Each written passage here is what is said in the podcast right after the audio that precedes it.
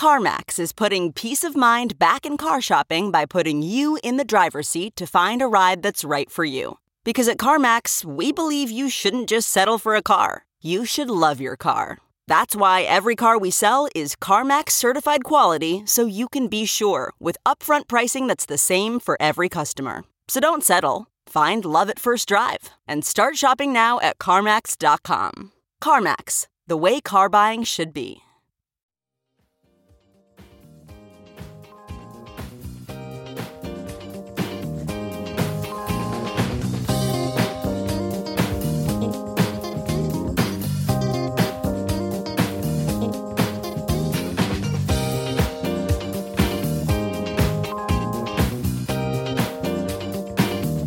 And now, the list of things that you can buy at the Chicago Reader store at chicagoreader.com.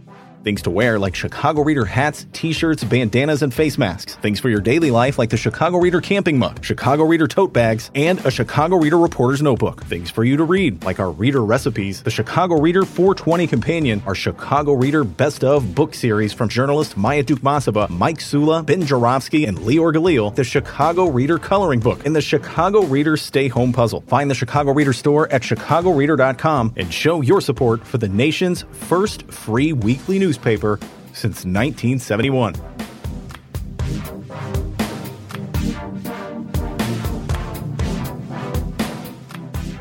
Bonus time of the Ben Joravsky Show as I speak. It's Friday, November 11th, 2022. Happy Veterans Day to one and all. Here's a headline in the New York Times to give you an idea what's going on in the world. And it's kind of apropos to what we'll be discussing. This story, man. The New York Times. I, don't want to go on another uh, rant against the New York Times and how pathetic uh, their election coverage is, but New York Times, your election coverage is pathetic. Now you're trying to like change everything. For the last three weeks, you're trying to brainwash people, gaslighting people into thinking that a red wave was about to drench us. Then when there was no red wave, now you're trying to like rewrite history like you weren't predicting it all along. Like, oh yeah, we kind of knew. So here's a headline: Vote integrity and abortion shaped result by Nate Cohn. You wouldn't know that vote integrity and abortion were even issues a week ago in the New York Times. It was all the red wave's about to descend. America's afraid. They're very afraid of crime and inflation. Red wave. MAGA's going to elect all these election deniers. Wake up, and it wasn't a red wave at all. Abortion was a huge issue. That's another thing. They try to tell us abortion's not an issue. Kansas the referendum happened was like three months ago. Oh, that was so three months ago, Ben. Abortion's not an issue. I am so sick and tired of the New York Times political coverage. All right, I'm going to stop picking on the New York Times. Still subscribe to the newspaper, having said all that. I have two distinguished guests on hand. I'm going to bring them on, as we do with all distinguished guests on the Ben Joravsky Show. I ask my distinguished guests to introduce themselves. So I'm going to ask a distinguished guest whose first two letters in her first name are A L to introduce yourself. Go. Hi, y'all. My name is Alicia Hurtado. I'm with the Chicago Abortion Fund as their movement manager. Um, and I'm super excited to be here, talk about the work that Chicago Abortion Fund does, um, and talk about abortion. Because as you just said, Ben, abortion is something that's on a lot of people's minds. Abortion's popular, it's common, and it's healthcare, and we're fighting to protect it. I love that introduction. Yes, it's on people's, but don't pretend like it's not, ladies and gentlemen.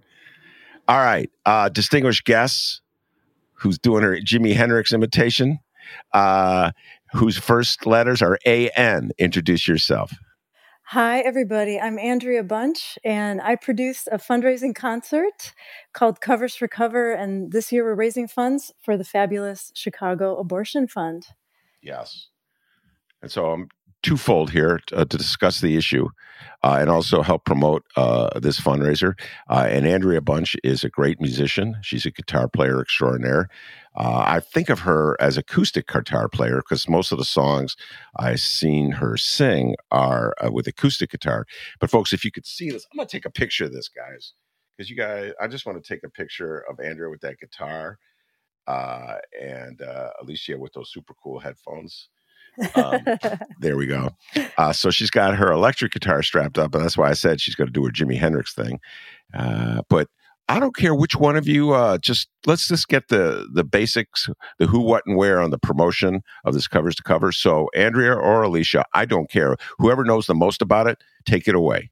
Uh, talk about the when and the where. Go ahead. I can certainly talk about the show that's coming up. So we have um, two shows. December 9th, Friday night, there's a live stream on Covers for Cover YouTube. And December 10th, there's a live show at Lincoln Hall uh, that starts at six o'clock. And those two shows are both fundraising for Chicago Abortion Fund. Um, all of the acts are uh, girl powered acts. We've got 13 acts on Saturday night, and Friday night is still shaping up, but I think there's 10 to 15 acts coming in on Friday night as well in the live stream.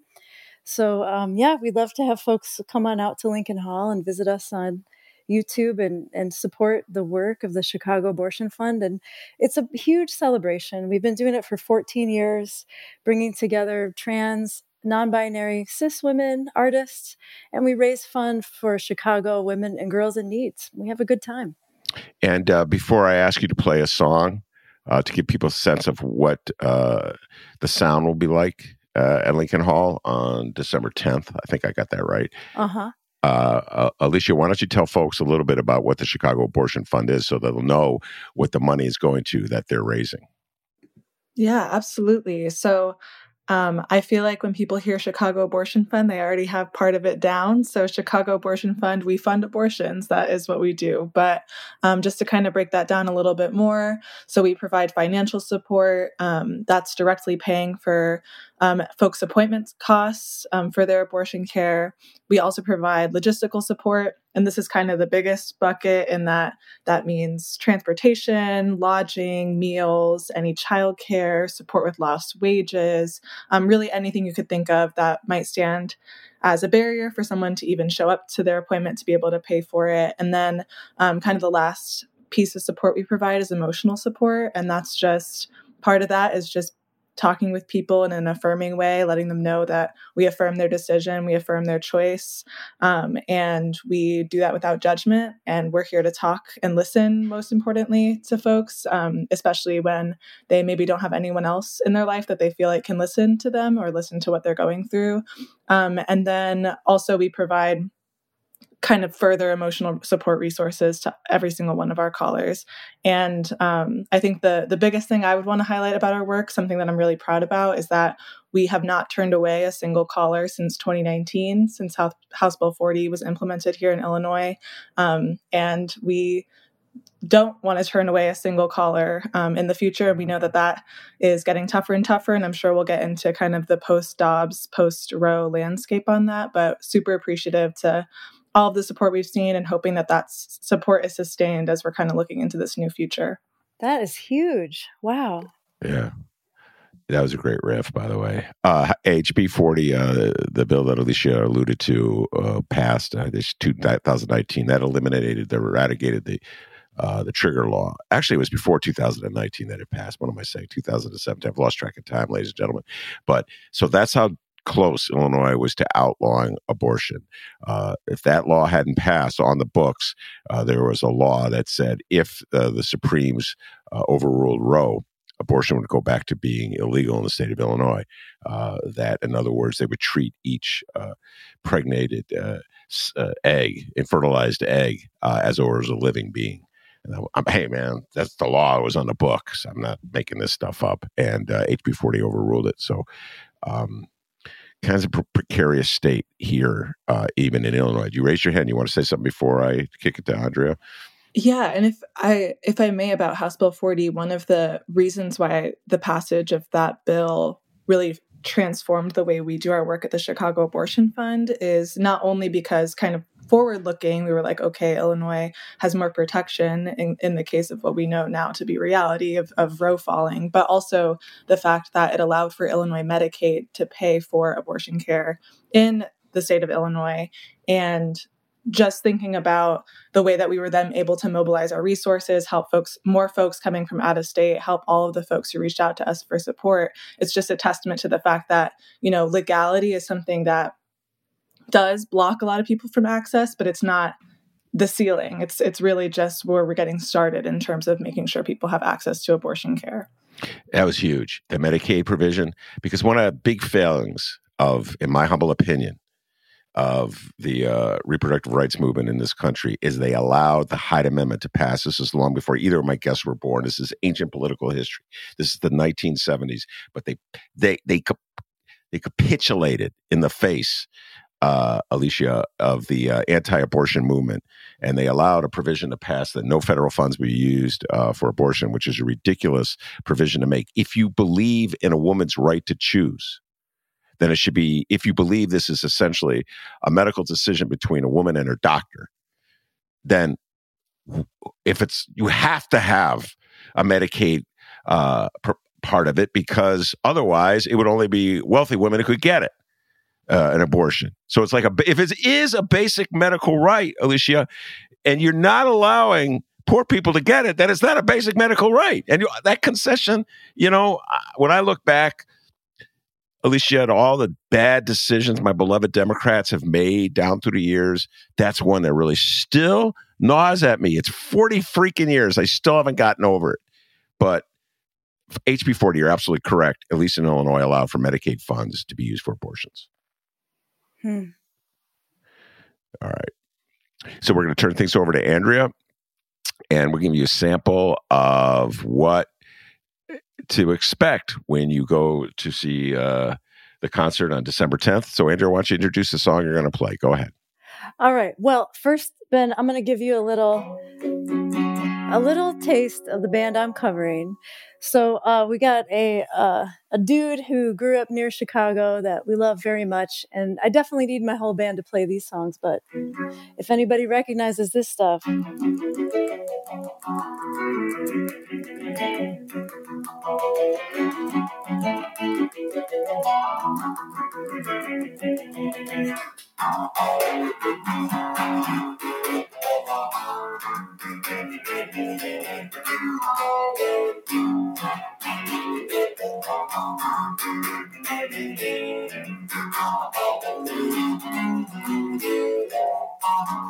So we'll get a bunch of Rage Against the Machine in my set. right now, though, a song I can't play you all of is an arrangement I made of a beautiful Joni Mitchell song called uh, Magdalene Laundries. I kind of turned it into a good time Saturday night tune. Definitely different than Joni's arrangement. Here we go. I was an unmarried girl, just turned 27. When they sent me to the sisters for the way men looked at me. Branded as a Jezebel, I knew I was not bound for heaven. I'd be cast in shame in the Magdalene laundries.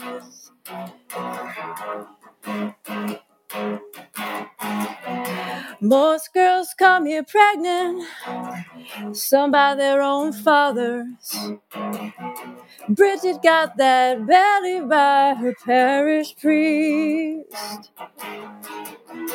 We're trying to get things white as snow, all of us woe begotten daughters, in the steaming stains of the Magdalene laundries.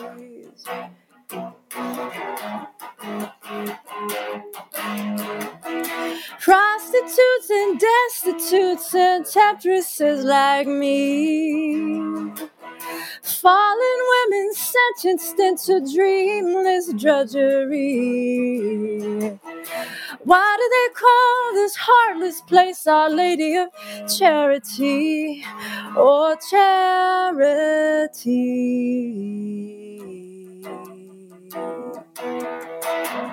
These bloodless brides of Jesus, if they just once glimpse their wounds, then they know. And they drop the stones concealed behind their rosaries. They wilt the grass they walk upon, they leech the light out of a room. They like to drive us down the drain in the Magdalene laundries.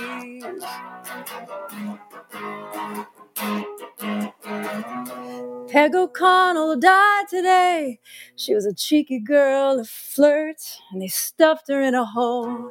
Surely to God, you think at least some bells should ring. One day I'm gonna die here too, and they'll plant me in the dirt.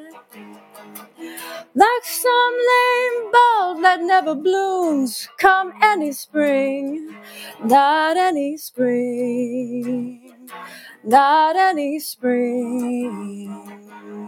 Hallelujah.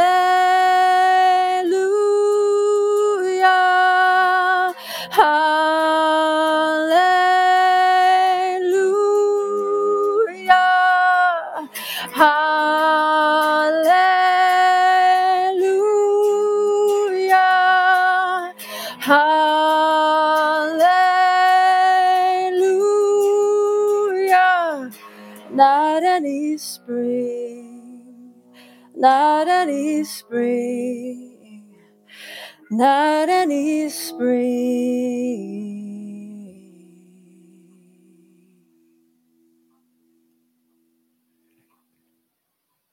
All right. Uh, well done, uh, Andrea Bunch. And uh, why don't you just give the background of that song and, and the story ultimately uh, that uh, Joni Mitchell was telling? And you did such a great job of Yeah, the so uh, the Magdalene Laundries were in Ireland, and uh, institutions usually run by uh, Roman Catholic orders, and they operated from the 18th to the late 20th centuries, and they were um, ostensibly to house air quotes fallen women. Um, about 30,000 women are estimated to have been confined in those institutions. And in 1993, a mass grave containing 155 corpses um, was uncovered when um, the convent sold it to a real estate developer. And that's one of the ways that the whole thing started to come out. So um, it, it was just another example of, of women and young women and unmarried women and poor women um, not being allowed to choose what to do with their lives and their bodies, and they were um, they were slaves essentially. I give Joni Mitchell a lot of credit. Uh, I didn't realize it was 1983 that that revelation of those grave sites. Uh, Yeah, 1993. 93, my bad, 93. Like and so that song recent. by Joni Mitchell's, I think, from the 70s, the early 70s. So, she wrote it in the 90s. Oh, she did? Man, She I don't did, know yeah. anything. Are you sure about that? Yeah, um, I she thought it was the 70s. it, she tells Oops. a great story about being um, she never picks up newspapers and she picked up Uh-huh. a newspaper one day and uh, she saw the story and she had been trying to write a happy song and there went her happy song or so she tells the story and it turned into magdalene laundries Wow, man, I didn't. I thought it was the 70s. Uh, I was like, gosh, she was way ahead of her time. And now was. it turns out she's just She reading the newspaper. Uh, but it's a great song anyway, a very sad song. And uh, check out Philomena, the movie, which tells uh, a story of the Magdalene Laundries. Um, all right, uh, Alicia. So uh, part of the, the the message buried uh, in that uh, song is that women who get pregnant are, are shamed, and um, that this is a humiliation and embarrassment. Women who are not married, I should say, who get pregnant are shamed. It's a humiliation and embarrassment. And one thing I like about the Chicago Abortion Fund uh, is like there's no shame uh, to needing an abortion, and and that's a point uh, that uh, Alicia that I've heard pretty much everybody ever uh, ever ever talked to associated with the Chicago Abortion Fund. Uh, just really accentuate that point. So why don't you take that a little uh, deeper? Go ahead. Yeah, no, absolutely. I think that something that the antis are counting on is that people feel like they can't tell their stories. And um, there's been some really amazing campaigns um, by people who have had abortions, thinking about We Testify is a really amazing group. Um, hashtag Shout Your Abortion was a movement um, of just people reclaiming their stories, reclaiming their experiences and their abortion stories as um, a part of their lives and a part of their um, journeys. And I think that it's really important. Um, one thing that I think I mean, we can dig into the elections um, even more, but just kind of thinking about the fact that, you know, abortion is common. And I think that's something that I always emphasize to folks when I'm when I'm talking about abortion is it's first of all, it's it's okay to have an abortion. It's not a shameful thing. It shouldn't be stigmatized. It's just healthcare. Um, and even beyond that, abortion is extremely common. One in four pregnant people will have an abortion in their lifetime, and that number has actually decreased over time. So it's not like abortion is something that's rare. Many people have had abortions. I assure you that every single person listening to this right now knows someone who knows and loves someone who has had an abortion. Um, they just might not have told you about it yet. And I think that that is something that we're very cognizant of at the Chicago Abortion Fund. Um, we are all people who are in a community of people who have had abortions, people who have very close loved ones who have had abortions because that's everyone. Everyone loves someone who's had an abortion. And I can't really state that enough. I'm going to take it one step further, Alicia, and get your thoughts on this. Uh, I don't believe, I can't read their minds, but I don't believe the uh, anti abortion people really believe the rhetoric they say.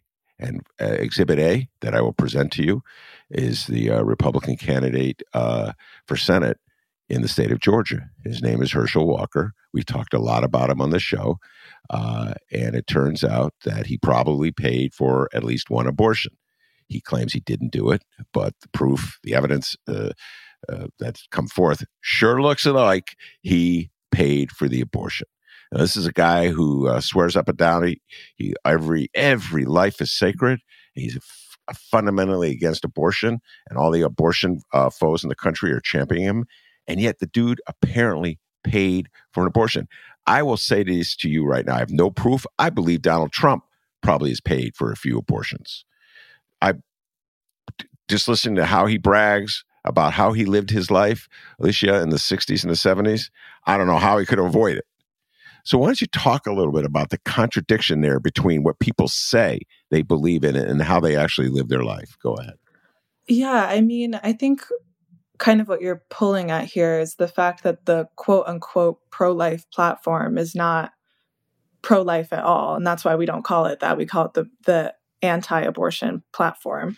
Um, and I think the, the one thing is we can talk all day about the hypocrisy of even just folks who are anti-abortion claiming the title pro-life because the policies that they're supporting um, ultimately harm people not only in, in the sense of you know banning or restricting abortion care but also thinking about you know people who are um, in, in, living in poverty, people who are experiencing systemic racism, like all of these things, trans people, um, queer people, like all of these lives, these living people are being harmed by the policies that you're backing. So we can even think about the pro life stance as being one that's riddled with contradictions, riddled with hypocrisy. Um, but even beyond that, I think that what we're really getting at is just how tragic it is that a common healthcare procedure has been politicized in the way that it is so that people can ride the coattails of um, a fascist agenda to, to gain power and money for themselves um, while throwing people who are just trying to access basic healthcare under the bus. Um, and um, of course, what I said before in terms of you know abortion is a part of everyone's story, whether they know it or not. Um, and I think that when we really tease apart the way that abortion's been politicized, it is a power grab. It's a way to um, you know, rile up uh, an opposition to something that is common, that is healthcare, and that um, is just, you know, it's upsetting. It's something that we're seeing the consequences of play out around us um, in terms of this, you know, Christian fascist Supreme Court ruling, the fact that we're seeing um, Republican candidates running on abortion. I mean, even in Illinois, we can think about um, our governor's race, thank God, J.B. Pritzker um, came through. But, you know, his opposition was all about abortion. And that was an issue that, you know, we're seeing people politicize for their own gain. And I think that um, when that's attached to stigma, when that's attached to disinformation, um, ultimately at the end it's hurting people and it's going to be contradictory uh, yeah and to that uh, that list of crucial uh, victories in the last uh, tuesday's election i would add the two state supreme court seats. Uh, the, the, supreme court was four to three democrat when election night began, if the Republicans had won those two seats, they were in a position to pretty much strike down laws that legalize abortion, legalize Medicaid support for abortion. Probably the first thing they'd go after was parental notification. Uh, Alicia, so if uh, like a 14 year old gets pregnant, like somebody in the song that Andrea just sang gets pregnant, uh, she would need the approval of a parent before she can get an abortion, which I think is absolutely absurd and ridiculous. And we passed that law uh, striking down parental notification. I guarantee you that would have been um, the first thing they went after because they think that's the easiest. That's, that, that's the easiest to build up opposition to. Somehow or other, people feel that a parent should be involved in their kids' lives. It's one thing to say yes, they should be, but to, to give them that authority, in my humble opinion, uh, is um, detrimental to the well-being of the child, to the kid who got pregnant. Uh, so they would have gone after that. So it seems like uh, it seems like the electorate uh, understands this issue, the significance of this issue. Uh, that's my read of it. What's your read? Yeah, no, I I I would completely agree with you in that we saw those five races across the country um, that were specific to abortion access. You know, people were voting in some cases to enshrine abortion rights on their constitution. There were two um, ballot measures that were more defensive ballot measures, but in every case, abortion access came through. Um, people support abortion. Abortion is a abortion access is popular. People want that, um, and I think that that's something that our very loud minority opposition um, tries to cover with their loudness, but it's just not the case. We see that play out um, in our elections, and we saw that play out in Illinois. Um, I think, too, something that is really important to keep in mind with Illinois specifically is just again that kind of loud minority. They're they're already making those moves trying to get in place what you mentioned about pna there were already lawsuits filed waiting to be um, pushed through if republicans won the um, supreme court like majority of the supreme court. And um, i think what we on you know the pro-abortion side have been doing is just trying to um, get ahead of that. And i know at the chicago abortion fund we've been prepping for the fall of roe for years now. We have been rigging that alarm knowing it was coming seeing the ways that states around us were mobilizing bans and restrictions um, and different you know barriers that folks would have to face to get care. Um, we saw you know, as the Supreme Court was leaning further and further right, um, that that was a, a huge reality. And um, even just to kind of circle back um, on a very kind of small protection, which is repealing PNA, that we were able to um, push through. Um, we were working on that campaign along with a lot of other um, advocates statewide. And I think that something that is highlighted in that is that you know, people who are the most vulnerable or the most marginalized are always going to be hit harder with these restrictions. Um, and in the in many of those cases, people either can't vote, youth can't vote their way out of um, the the barriers that they're facing, or you know that we are seeing a lot of disenfranchisement across the country for marginalized folks. Um, and when we think about protecting youth with the PNA or repeal of the PNA rather, um, that's just a question of you know who is who are the youth that don't want to involve their parents? You know those are youth that would be blocked to getting the care that they want if they told their parents because already youth don't have the resources many times um, or the logistical ease of being able to to get themselves to appointments easily um, and most of the time are are looping in a, trusted adult, um, whether that's their parents or someone else in their lives. And I think that that kind of um, kind of micro example of youth in Illinois or youth coming to Illinois, which is important because now that a lot of folks are coming to Illinois, imagine having to go through parental notification on top of having to travel across state lines. But that's a whole other thing. Um, but once we kind of zoom in on okay what does it mean for youth to have the the option of who to include within their healthcare decisions when it comes to abortion care that is so stigmatized um, we see that you know the less restrictions that we have, the more that those who are most marginalized are going to be able to access care, just like anyone else who isn't in those situations or circumstances.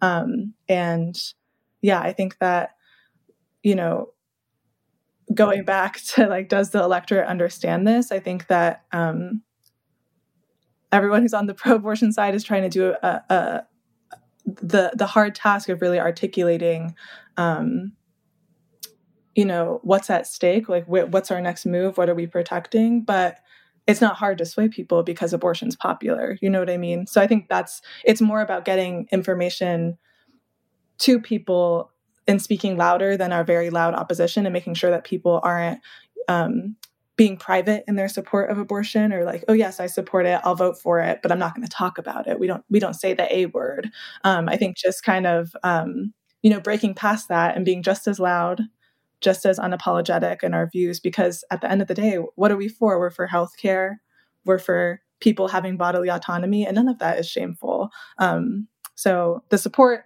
is there. We just have to, you know, mobilize people and energize people to be really be loud about it.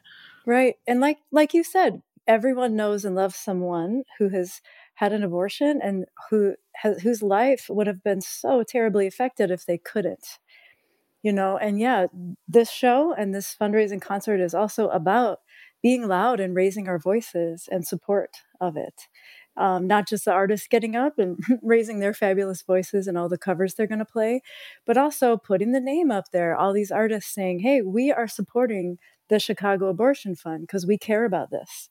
And for for me i can't do the kind of work ben does i can't do the kind of work alicia does but I can produce a concert, I can play music, I can, you know, use my voice. And so I thought, how could I use what I can do in service of what needs to be done and helping protect our rights here? And it's a it feels fantastic to use whatever each of us can do to mobilize and keep moving forward with this and speaking about it. Alicia yeah. and Andrea. Oh, go ahead. I didn't mean to cut you off. Go ahead, Alicia. Oh no, I was just that kind of brought something up for me and that um, just even beyond kind of a, a, political stance, taking a firm political stance and a public political stance, also just thinking about the way that being public about your support for abortion is helping your community, helping the folks around you who might be facing barriers in accessing abortion care or might need support in accessing abortion care. Um, and they know that you're someone that they can turn to.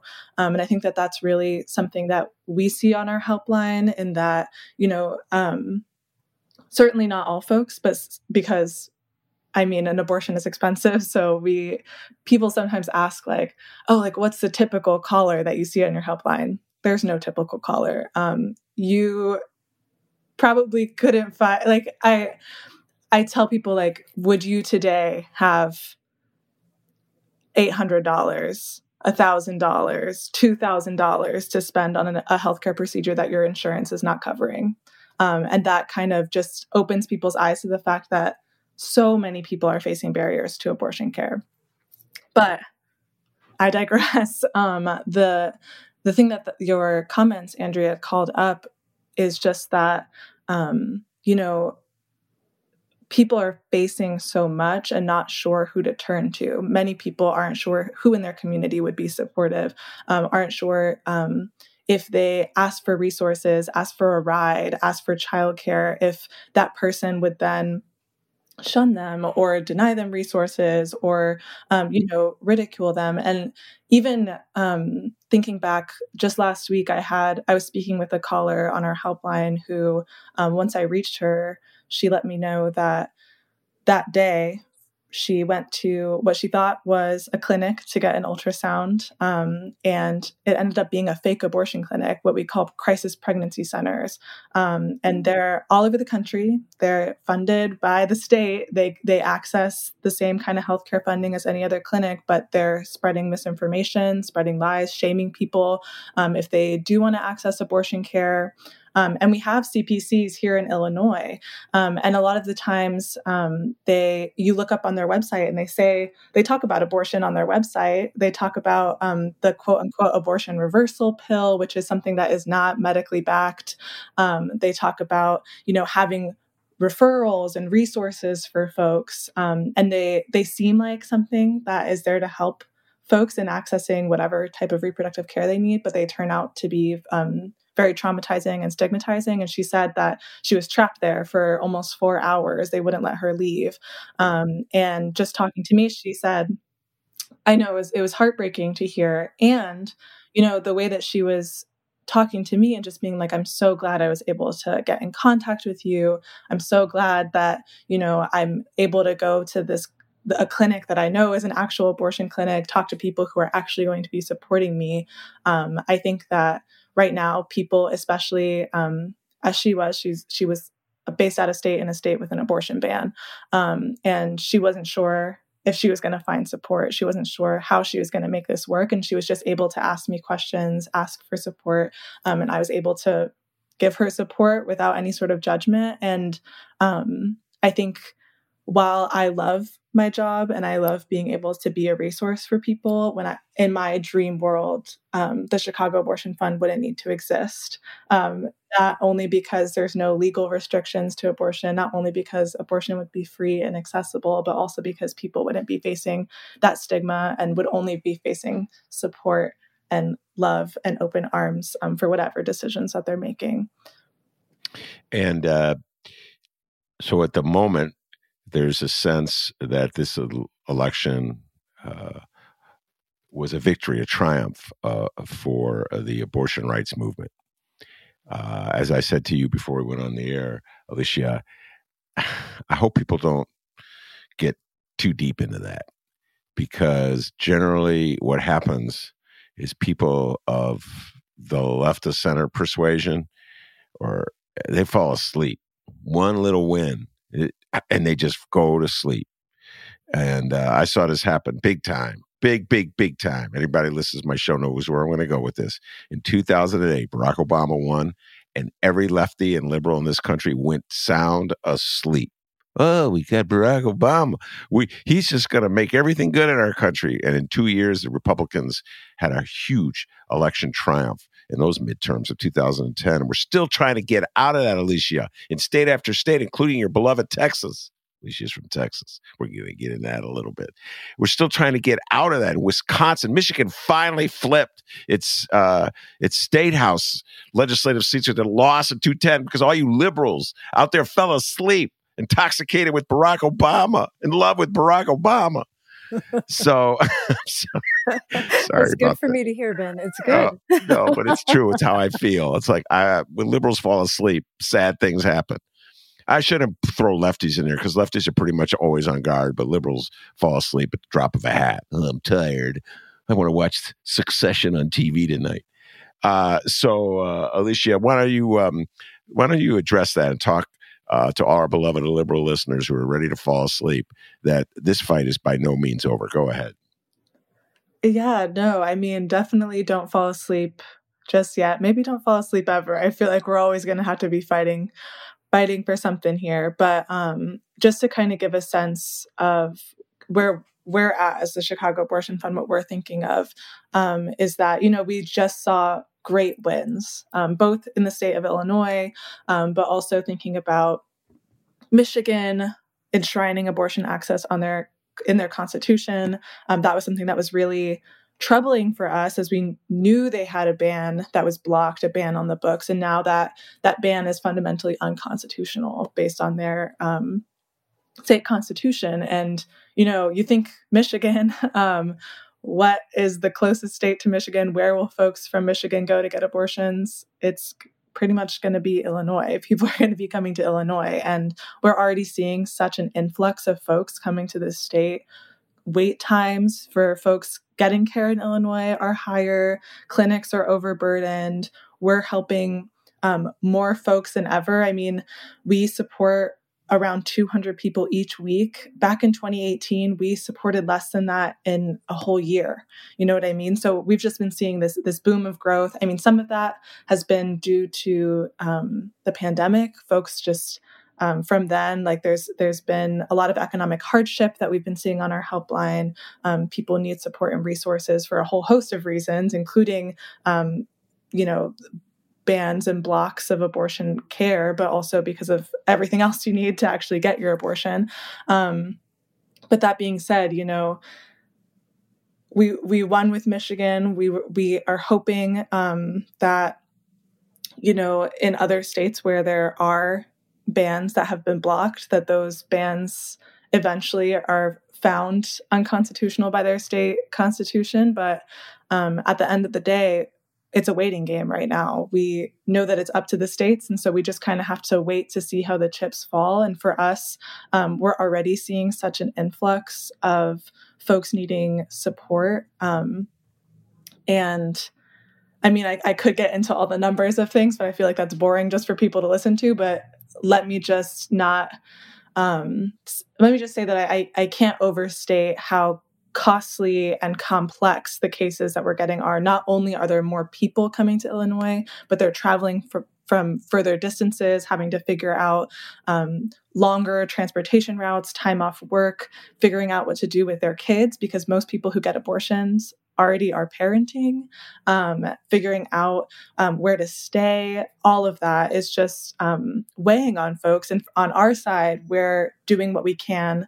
Um, the way that our funding works is that we um, connect with people one person to a case manager they have that kind of individualized support we we're with people from when they call us to when they get the care that they need um, but that journey has just gotten way more expensive and way more complex um, and i think that for folks to it's it's hard to articulate um, just how um, I don't know if I can curse. Am I allowed to yeah, curse? you're allowed to show? curse. podcast. Just, Every uh, word has just, been said on this show. Go ahead. all right, all right. I'm. I just. I mean, it's just so hard to articulate how fucked everything is, and how you know organizations like the Chicago Abortion Fund and you know the network of 100 abortion funds across the country. We're doing what we can to step in and fill those cracks.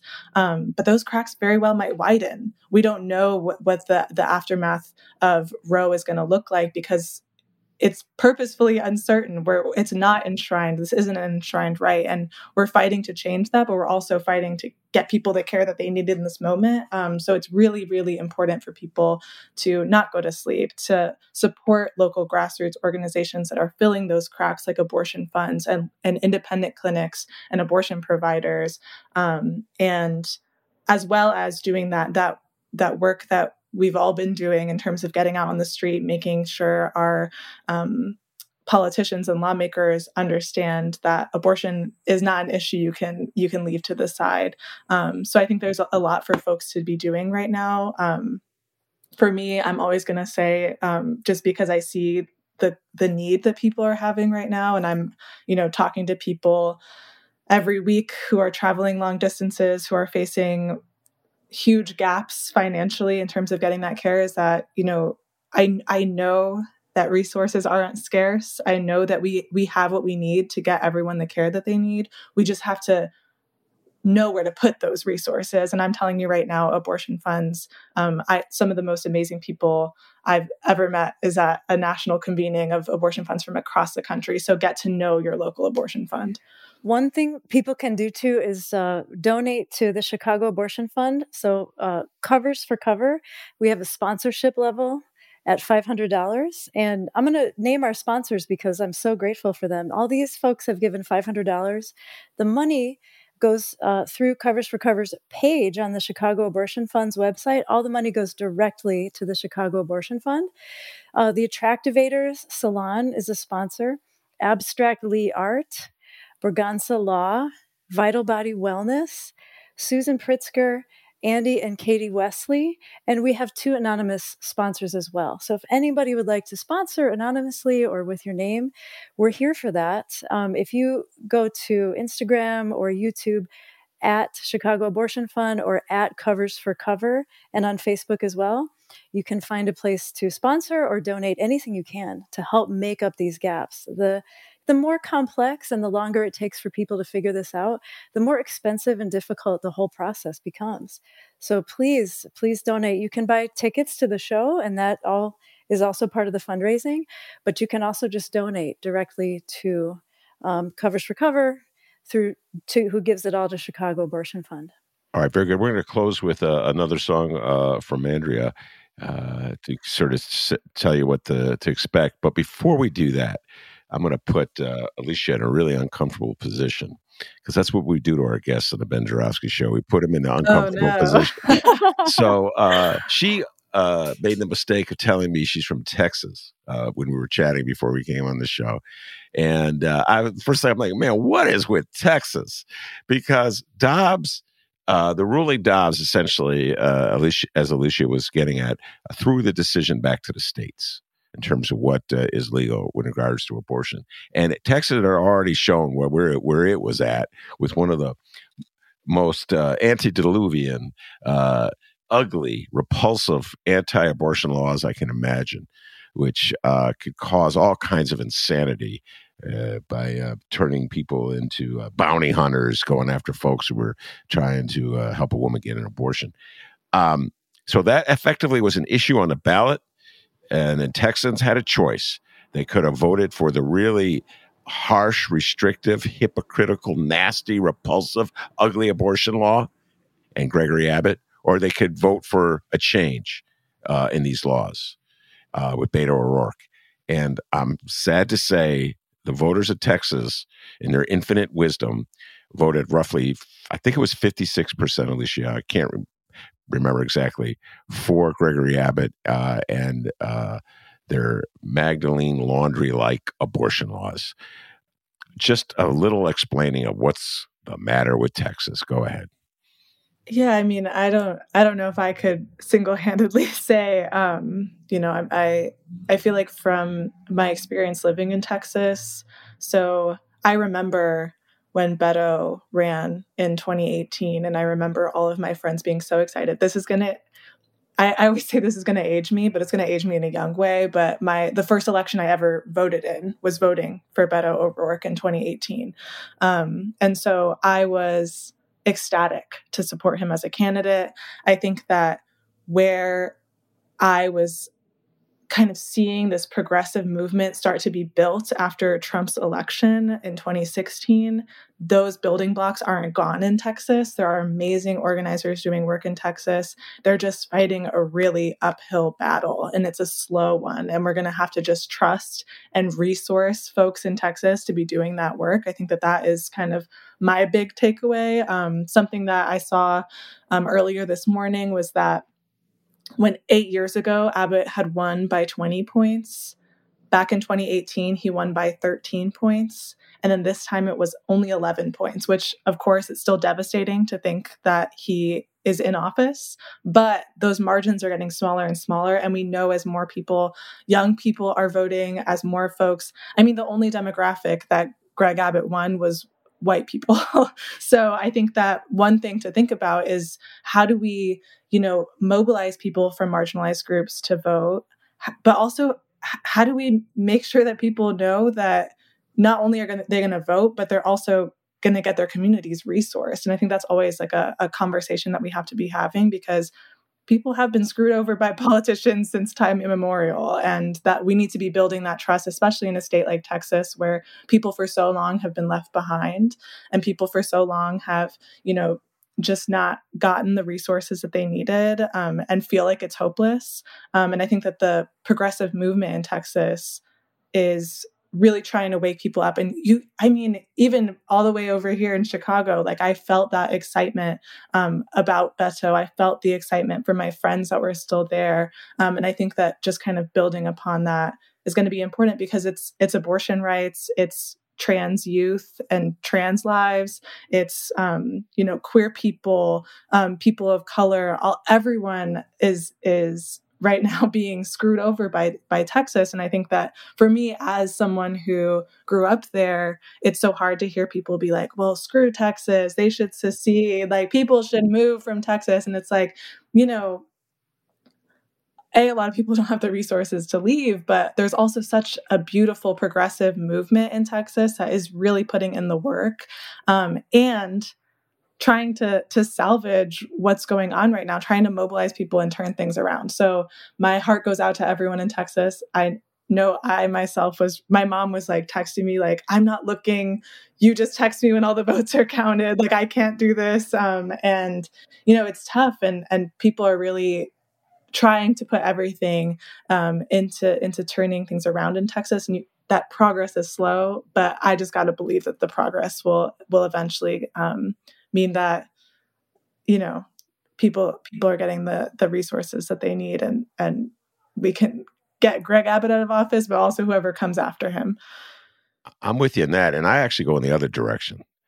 Uh, I remember when uh, Dobbs came down uh, and uh, Texas enacted its insane uh, anti-abortion laws, and uh, J.B. Pritzker and Mayor Lightfoot were saying, "Hey, Texans, move to Illinois or move to Chicago. We have good abortion laws." And I'm like, "No, how about this? How about taking half of of uh, Berkeley and moving it to Austin?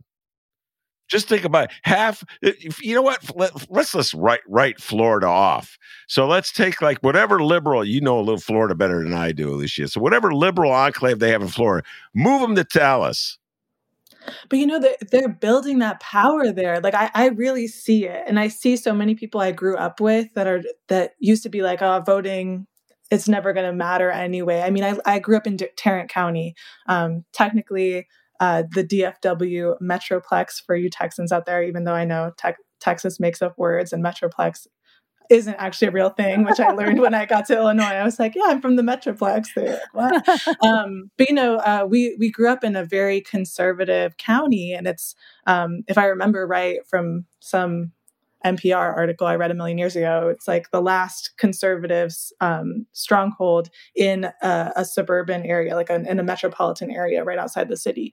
Um, and so just kind of thinking about the fact that growing up, I always heard around me, like, you know what, our vote doesn't matter anyway. Or like, you know what, like nothing's ever going to change, so we shouldn't do anything. To people really being mobilized around gun violence, around, um, you know, the rising fascism with Trump's election, um, you know, just seeing the ways that we actually could, we actually didn't have a choice but to, to start moving things forward and using the resources that we had to make change i i i really got to just believe that texas is moving in that direction.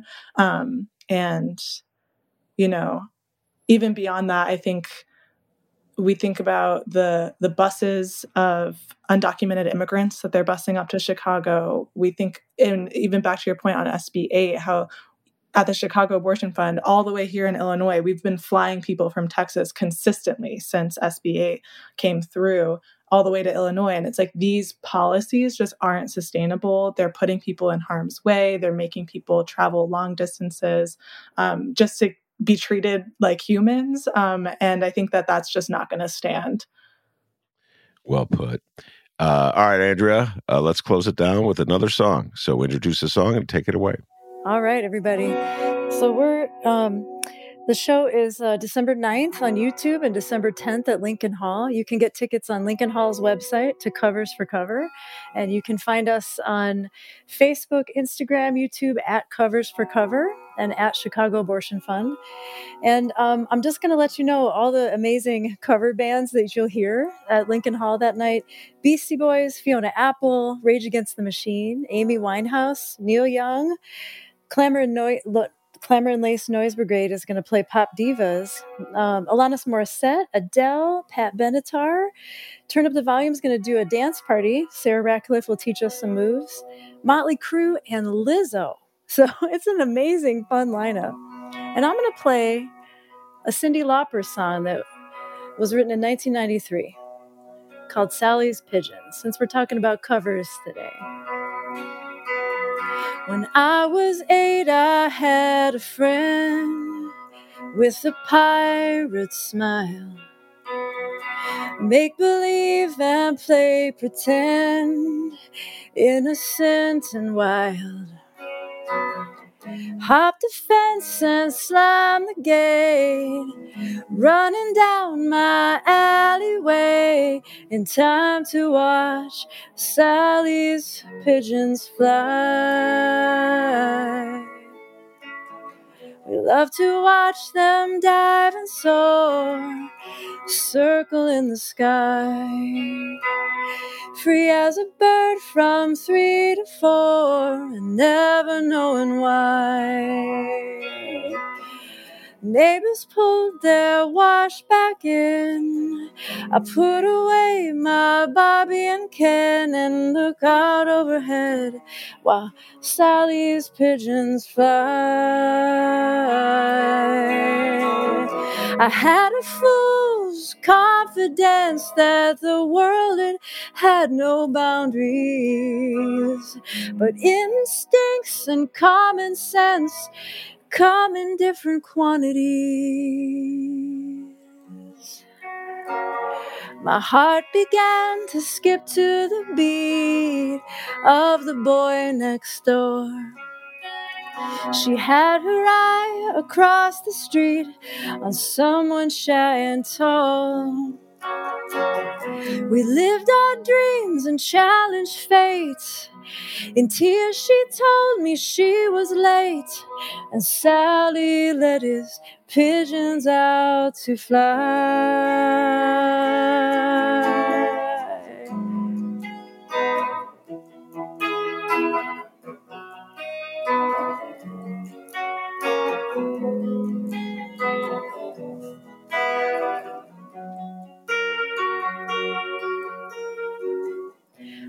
The dresser sits a frame with a photograph.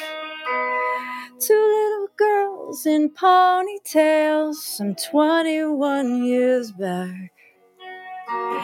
She left one night with just a nod, was lost from some back alley job. I close my eyes and Sally's pigeons fly. She never saw those birds again.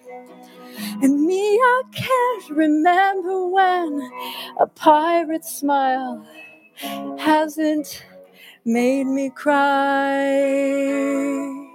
And Sally let his pigeons out to fly.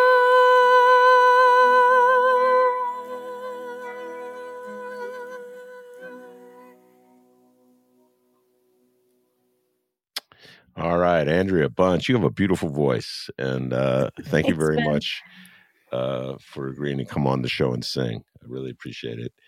Uh, and thanks for uh, talking to you guys. Y'all are yeah. amazing. I learned a lot listening to you today. Uh, thank you. Thank you. Thank you.